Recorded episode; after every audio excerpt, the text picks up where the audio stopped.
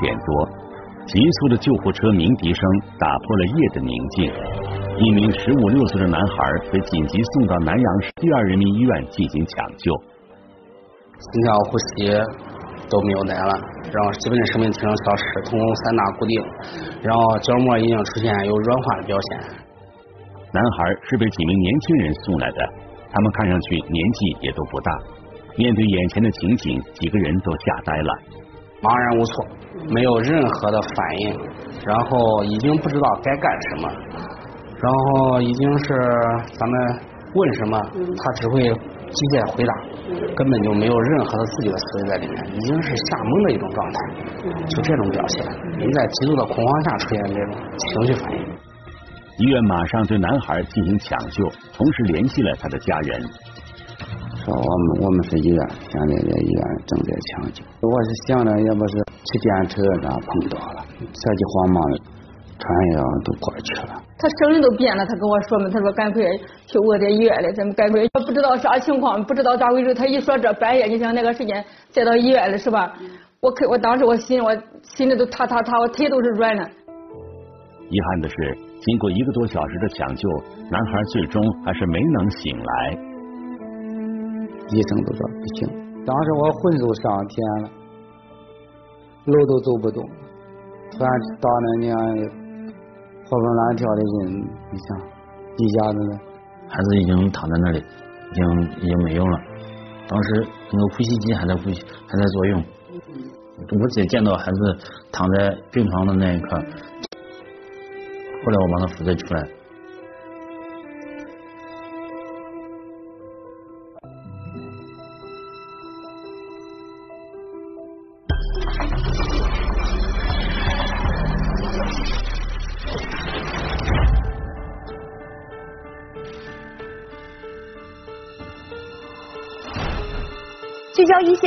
直击现场。这个男孩名叫刘晓峰，他的生命永远定格在了二零一九年六月十七日这一天。小峰骤然离世，他的父母无论如何也接受不了这样的事实。离开家的时候，儿子活蹦乱跳的，到底发生了什么？怎么会突然死亡呢？事实上，这也是警方迫切想要弄明白的问题。二零一九年六月十七日凌晨，河南省南阳市公安局仲景派出所接到了一家休闲中心的报警。报警人称，一个男孩在包厢里突然倒地，不省人事。当民警赶到休闲中心时，男孩已经被送往医院。警方事后查明，这个男孩，那么小峰究竟因何身死？和送他去医院的几名年轻人有没有关系？一起进入我们今天关注的事件。了解他的来龙去脉。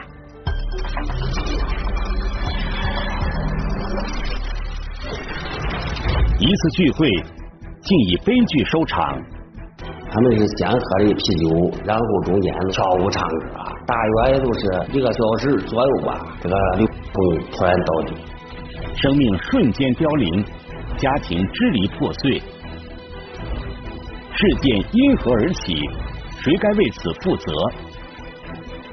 永别的聚会，一见正在播出。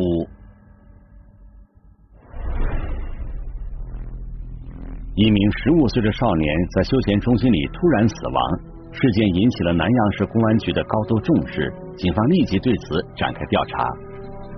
我们这个工作是同时进行啊，一方面这个汇报我们大地分局相关领导。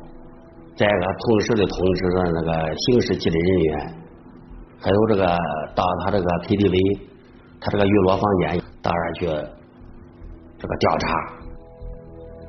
经过现场勘查，警方在休闲中心里没有发现打斗的痕迹，没有发现说打斗或者是那个就是说是这个杀人的事件，这个这个情况。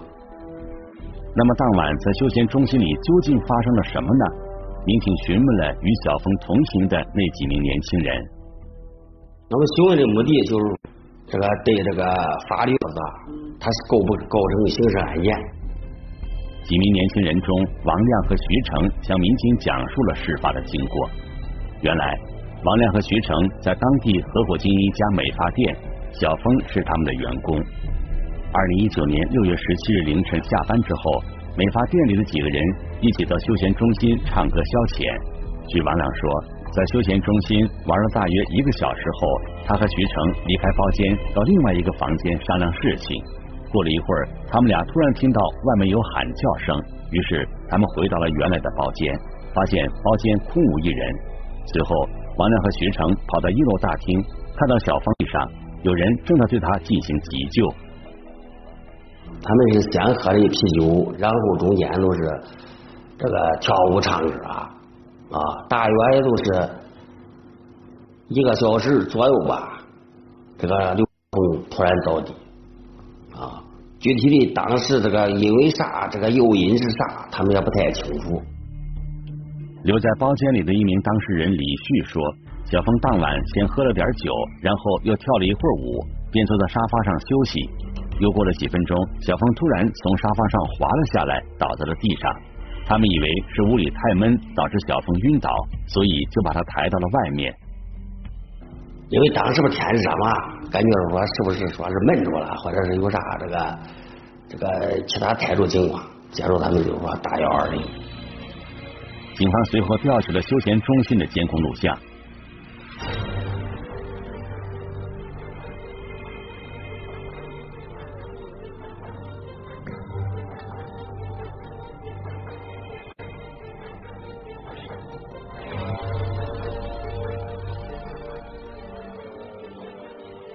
录像的显示的这个中间，他们都是抬到外面，啊，抬到外面幺二零车这个整的，没有显示说是中间你说是按其他原因了这个情况。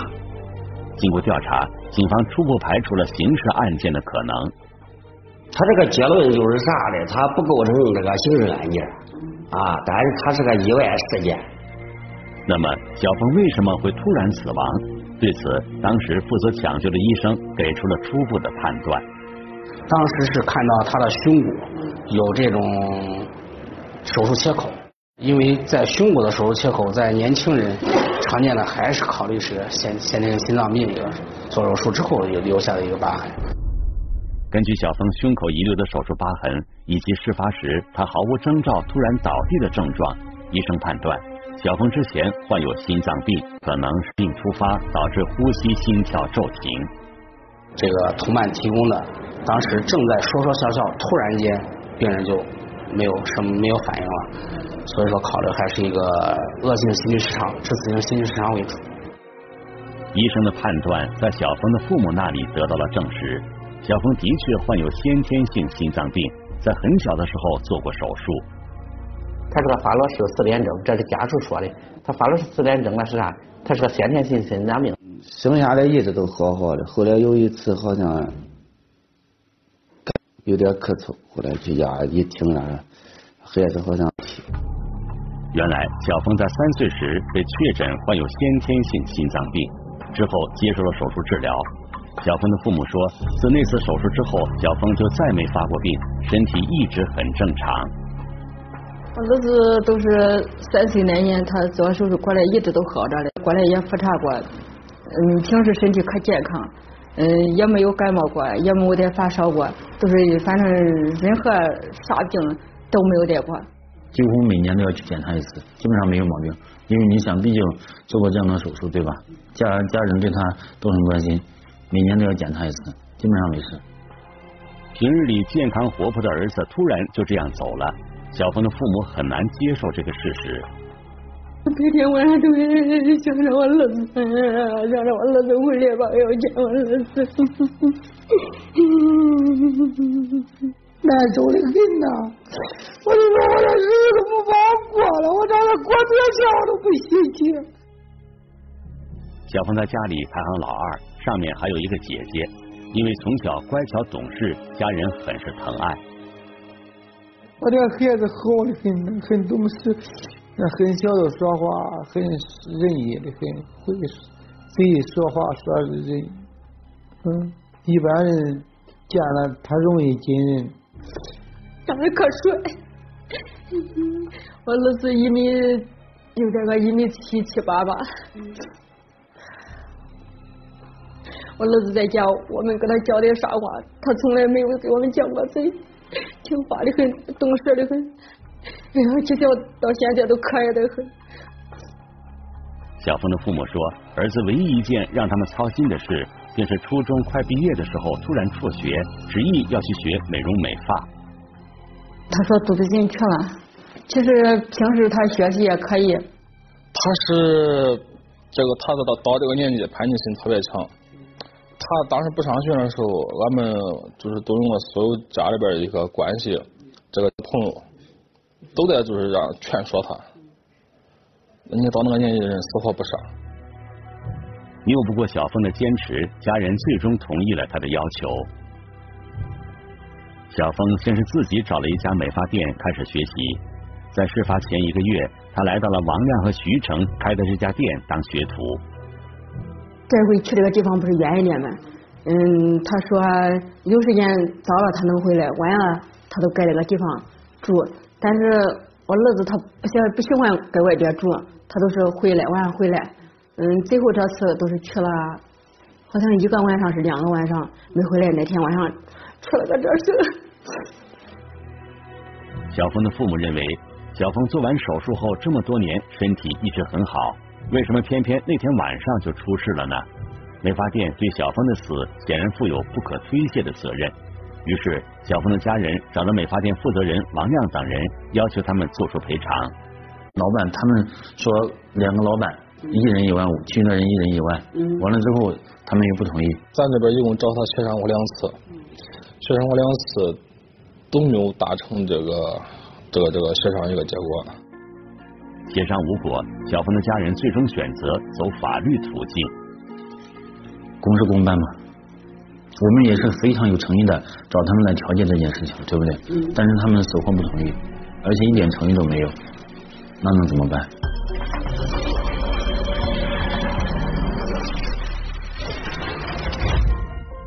小峰的家人认为，对于小峰的死，美发店王亮等推卸的责任应当赔偿。此外，小峰是一名十五岁的未成年人。休闲中心未能尽到相应的审查义务，就允许小峰进入。对于小峰的死，休闲中心也应当承担一部分责任。于是，小峰的父母一纸诉状，将休闲中心以及美发店徐成等与小峰同行的几个人一起告上了法庭，对小峰的意外身亡作出赔偿。那么，小峰父母的诉讼请求能否得到法庭的支持？告方对于自己的行为又将做出怎样的辩护呢？我们来听听本案涉及的相关各方声音，解开疑问，还原真相。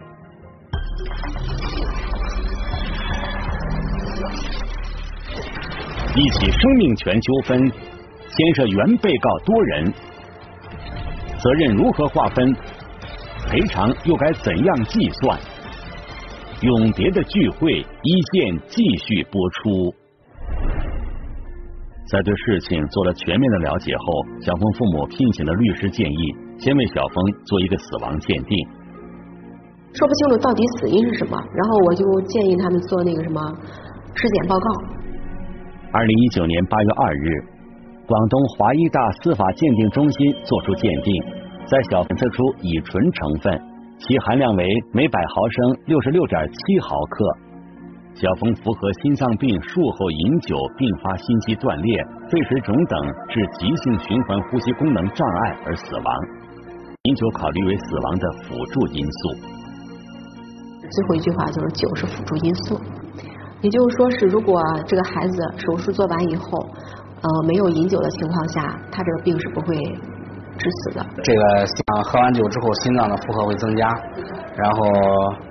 再加上他一个小孩儿，他的相关的代谢能力啊，各个适应能力啊，他都相对较差，而且还有这个病，手术之后，那你肯定是酒精对他是一个负担的。至于鉴定结果，更加坚定了小峰父母之前的看法。我觉得咱人都是跟着他们在一块，他我平时一滴酒都不爱，我也想不通那天晚上跟他们在一块。他们咋让我儿子喝的酒？俺们觉得那你肯定跟你一起，跟你店人跟你是不是跟你一块？你你请我们去喝酒，他们几个人肯定跟到一都一块，你想，他们还不是这个说你喝的，那个说你喝的什么？小峰父母一纸诉状，将当时和小峰一起去休闲中心的八个人告到了梁市卧龙区人民法院。因为其中一名被告是未成年人，其父母作为法定监护人一同被起诉。同时被起诉的还有事发的休闲中心。原告方请求各被告共同赔偿小峰死亡赔偿金等四十九万余元。跟你们一块出来是是？那应该是不是？应该要有一定的对。二零一九年十二月十二日。南阳市卧龙区人民法院在南阳师范学院对这起案件进行巡回审判。卧龙区人民法院审判委员会委员王庆善是这起案件的独任审理法官。现在宣布开庭。巡回审判是我们这个法院一直坚持的，这是每年我们法院都要呃把一些有典型意义的呃案件呃进行巡回审判。呃，主要是通过巡回审判来扩大这个审判的效果，呃，对社会啊，这都有一个教育警示的警示作用。这是一个案件，是一个生命权纠纷，是一个典型的侵权纠纷案件。通过这个案件的审理啊，你看对未成年的父母的监护责任、本人以及社会，这样的能把他们关系给他捋清楚，啊，捋清楚谁应当承担啥责任。通过这个案件的审理来促进这个。监护人、社会对未成年人的一个保护。诉讼请求有两项：第一，请求各被告共同赔偿二原告儿子刘晓峰死亡赔偿金等各项损失，共计四九九四三七点六一元。根据双方当事人陈述、答辩以及发表的质证意见，法庭围绕两个焦点展开辩论。要要连有无呃有无责任责任大小。的责任承担。第二个，关于这个赔偿的标准问题，是使用的城镇居民赔偿标准，还是使用的农村居民的赔偿标准？这个案件是，你看被告比较多，嗯，有这个 KTV，有成年的，有未成年的，而且死的还是个未成年，所以说的这个案件花容过错，啊，有一定难度。原告方认为。美发店两名负责人王亮和徐成作为成年人，邀请未成年人到休闲中心参与饮酒娱乐，就没有尽到照顾义务，应当承担相应其容留未成年人进入娱乐场所，同时向未成年人提供酒水，违反法律规定，也应对小峰的死承担责任。就是那两个雇主，第一个是违反了劳动法的规定，就是。雇佣了未成年人、未满十六岁的人作为这个雇徒。第二个就是说，他们确实违反了这未成年人保护法，也就是未成年人保护法第六条嘛，明确的规定，也各社会团体，包括一切的未成年人的法定成年的公民，有共同对未成年人保护这样的一个责任。同时，原告方也承认自己有过错，因此。也愿意承担一部分责任。对于我们起诉的这个数额来说，我们是按照这个标准，由被告承担共同承担百分之七十的责任，并非是全部责任。从法律上来说，他这个未成年人的嗯法定监护人，也就是他的父母，没有尽到法定的监护义务。另外呢，还有这个孩子自身的因素。作为律师来说，考虑案件。咱是要客观的考虑，所以说在当时起诉的时候，就是我们自己承担了百分之三十的责任，只是请求对方承担百分之七十。被告休闲中心的委托诉讼代理人认为，休闲中心对于小峰的死亡不应承担责任。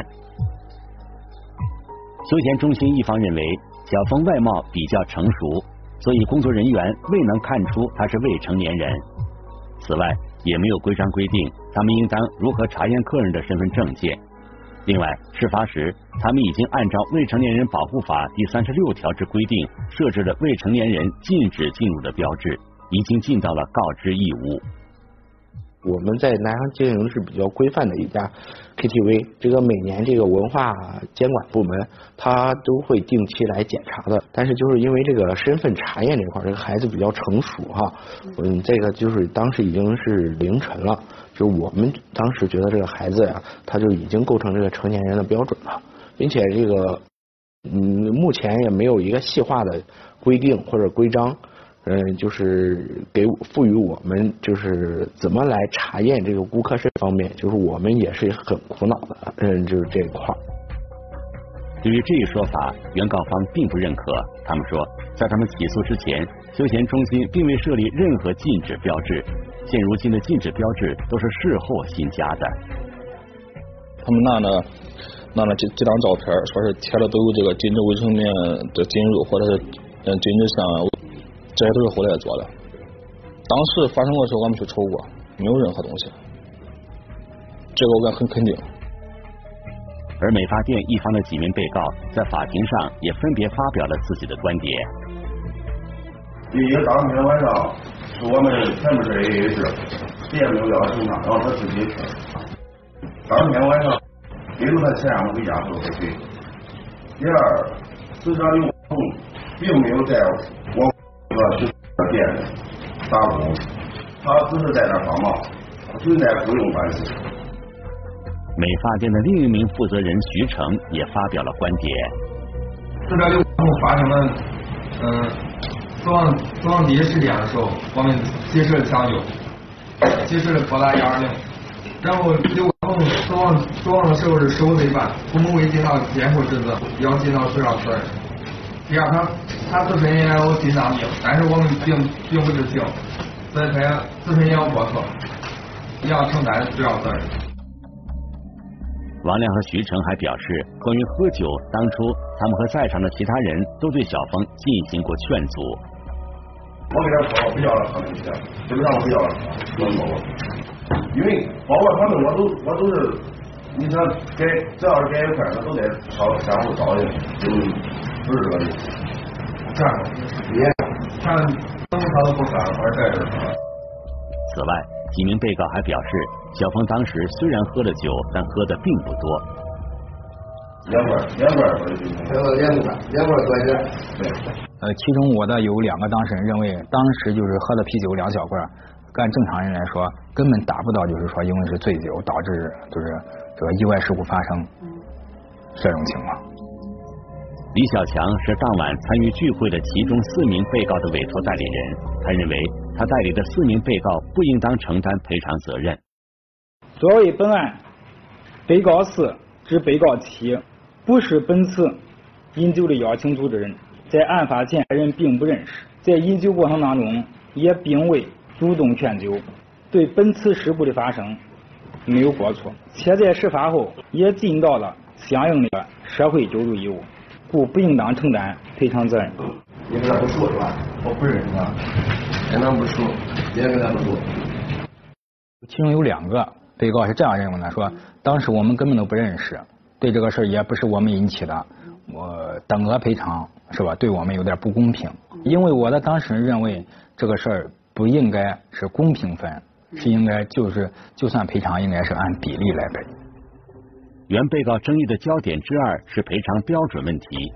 原告方向法庭出示了相应的证件和证明，证实二原告和死者小峰常年在城镇居住，且主要收入来自城镇，其赔偿金额按照法律规定，应当按照城镇标准予以计算。我们这个原告他们的户口是在农村，但是呢，他们从零二年就是在南阳市买房了。并且在一直居住了这么长时间，嗯，另外呢，他们的收入就是通过做生意啊这一块来，也就是说，根据法律规定来说，他的城镇标赔偿标准，如果是在城镇居住一年以上，并且主要收入来源于城镇的话，他的赔付标准是应当按照城镇标准来计算的。但是各被告一致认为，本案应当以农村标偿数额。呃，关于第二点这个赔偿标准的问题。我们认为现有证据无法证明原告的主要收入来源于城镇，应当按照农村标准计算。我们认为其提供的规划许可申请及村委证明工资收入来源不足以证据证明其是城镇常住居民，故应当按照农村标准来计算赔偿手段。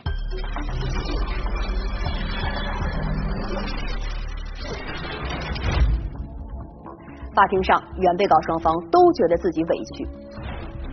作为原告，小峰的父母觉得好端端的儿子就这样没了，被告一再推诿的态度令人心寒。而跟小峰一起去玩的几个人也觉得委屈。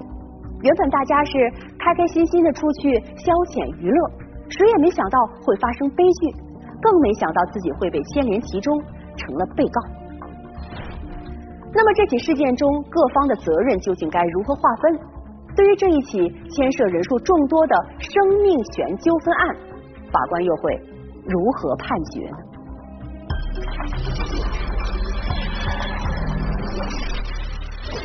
厘清责任，分清过错，法官依法作出判决，案件落下帷幕，教训发人深省。永别的聚会一线继续播出。经过三个多小时的庭审，原被告双方充分发表了自己的意见，法官王庆善也理清了案件审理的思路。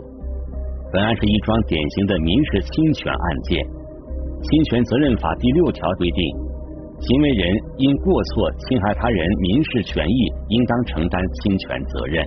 这就决定了这类侵权案件要使用的是过错原则。那么这里个这个案件呢，那就要看一看各方的过错在哪里。法庭认为，死者明知自己有先天性心脏病，还大量饮酒，其本人对悲剧发生首先存在过错。因为说他这个作为这个案件来讲，经过他尸检的时候，尸检的时候发现他的酒精量含这个每百毫升的含六十六点七。这说明我也说，他喝的酒量，他的量是不小的。另外，作为小峰的法定监护人，小峰的父母未尽到监护职责，对孩子的死亡也应承担相应责任。一个未成年孩子在外边夜不归宿，你这这作为父母亲的，你也不管束，这是失职啊，这是一种失职。所以说，实际上他父母亲本人啊，他父母亲应该对他。儿子的死亡也是有过错的，啊也是有过错的，这是原告方的。而对于被告方，法庭认为，首先，事发的休闲中心存在明显过错。未成年人保护法第三十六条规定，营业性歌舞娱乐场所不得允许未成年人进入，经营者应当在显著位置设置未成年人进入标志。对难以判明是否已成年的，应当要求其出示身份证件。第三十七条规定，禁止向未成年人出售烟酒，经营者应当在显著位置设置不向未成年人出售烟酒的标志。作为你这 KTV，你不能只顾赚钱。在这一群孩子当中，有两个孩子都是未成年人，那其中一个啊，其中一个还十三岁，个子很不高，那一眼都能看出来都不成年，是吧？所以说，而且呢，这个你这个 KTV 的，在他们去消费的时候，你还给他送送了一箱酒，给他送了一箱酒。所以说，你这个这所以说这个 KTV 中心呢，对于这个刘峰的死亡，他也是有有过错的，有责任的。同时，《未成年人保护法》第三十八条规定，任何组织或者个人不得招用未满十六周岁的未成年人，因此。美发店负责人王亮、徐成对悲剧发生也有不可推卸的责任。其他同行人员因为大多已成年，未对小峰尽到保护义务，也应承担相应责任。在这个包间他们喝酒喝酒的时候，也没有证据能够证明刘峰在喝酒时候进行过劝阻，所以说，也他几个也有过错。关于赔偿标准，法庭认为应该按照城镇赔偿标准计算赔偿金额。这个犯有呃不能说以户籍为准啊，不能以户籍户籍为准。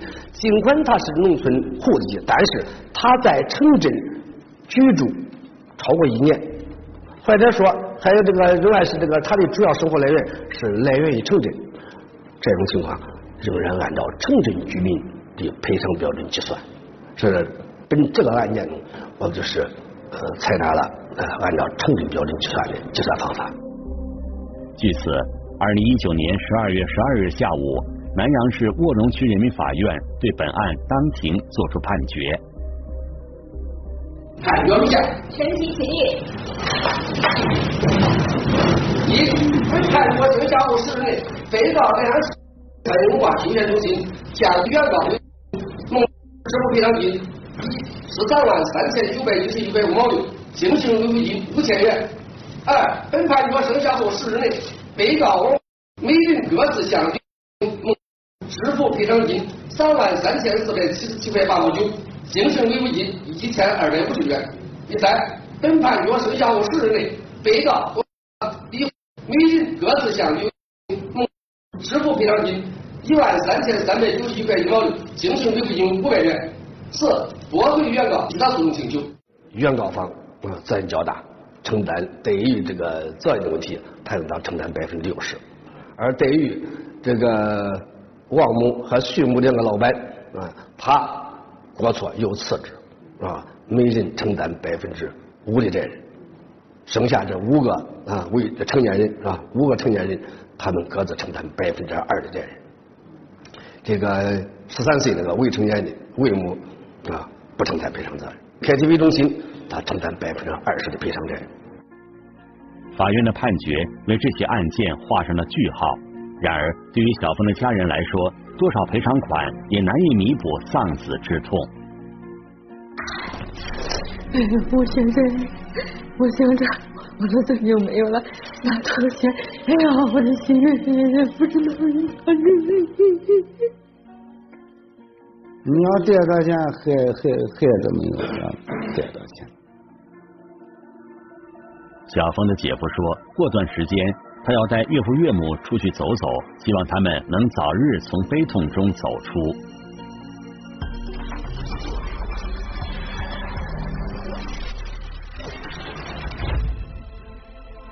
一次本该开开心心的聚会，却演变成了一场悲剧。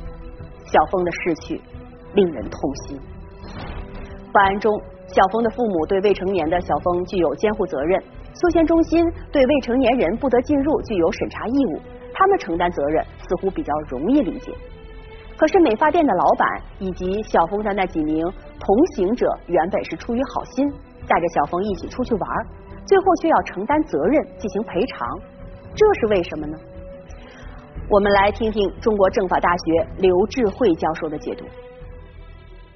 应当是从侵权责任来讲，如果说他的老板和同事，嗯，他是应该有一个，比如说，嗯，积极的或者作为的义务，或者消极的不作为的义务。他该作为的没有作为，或者说，我应该不作为的他作为了，那相当于都是违反呢，呃，这个义务，那就引造成损害，就应当承担责任的。那对于这个本案当中，这个老板跟他的这个同事来讲，这相当于是也是带着，嗯，这个。呃，这个未成年人就是这个本案当中这个未成年人，他们一起去 KTV 玩，那因为是带着未成年人，相当于他这个先前的这个行为，就使得他产生了一个对他带出去的这些人的一个注意义务。那如果没有尽到这样的注意义务的话，那也是需要承担责任的。赔偿虽然能起到一些安慰作用，但小峰的逝去却是无法挽回的事实。这些事件也提醒我们。保护未成年人需要家庭和社会的共同关注，父母、学校、社会团体和成年人在这一过程中都应当负担起各自的责任，以免造成不可挽回的后果。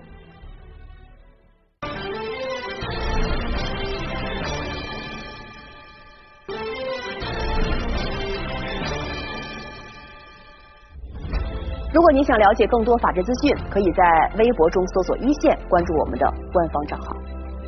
这里是一线，我是琪琪，咱们下期节目再见。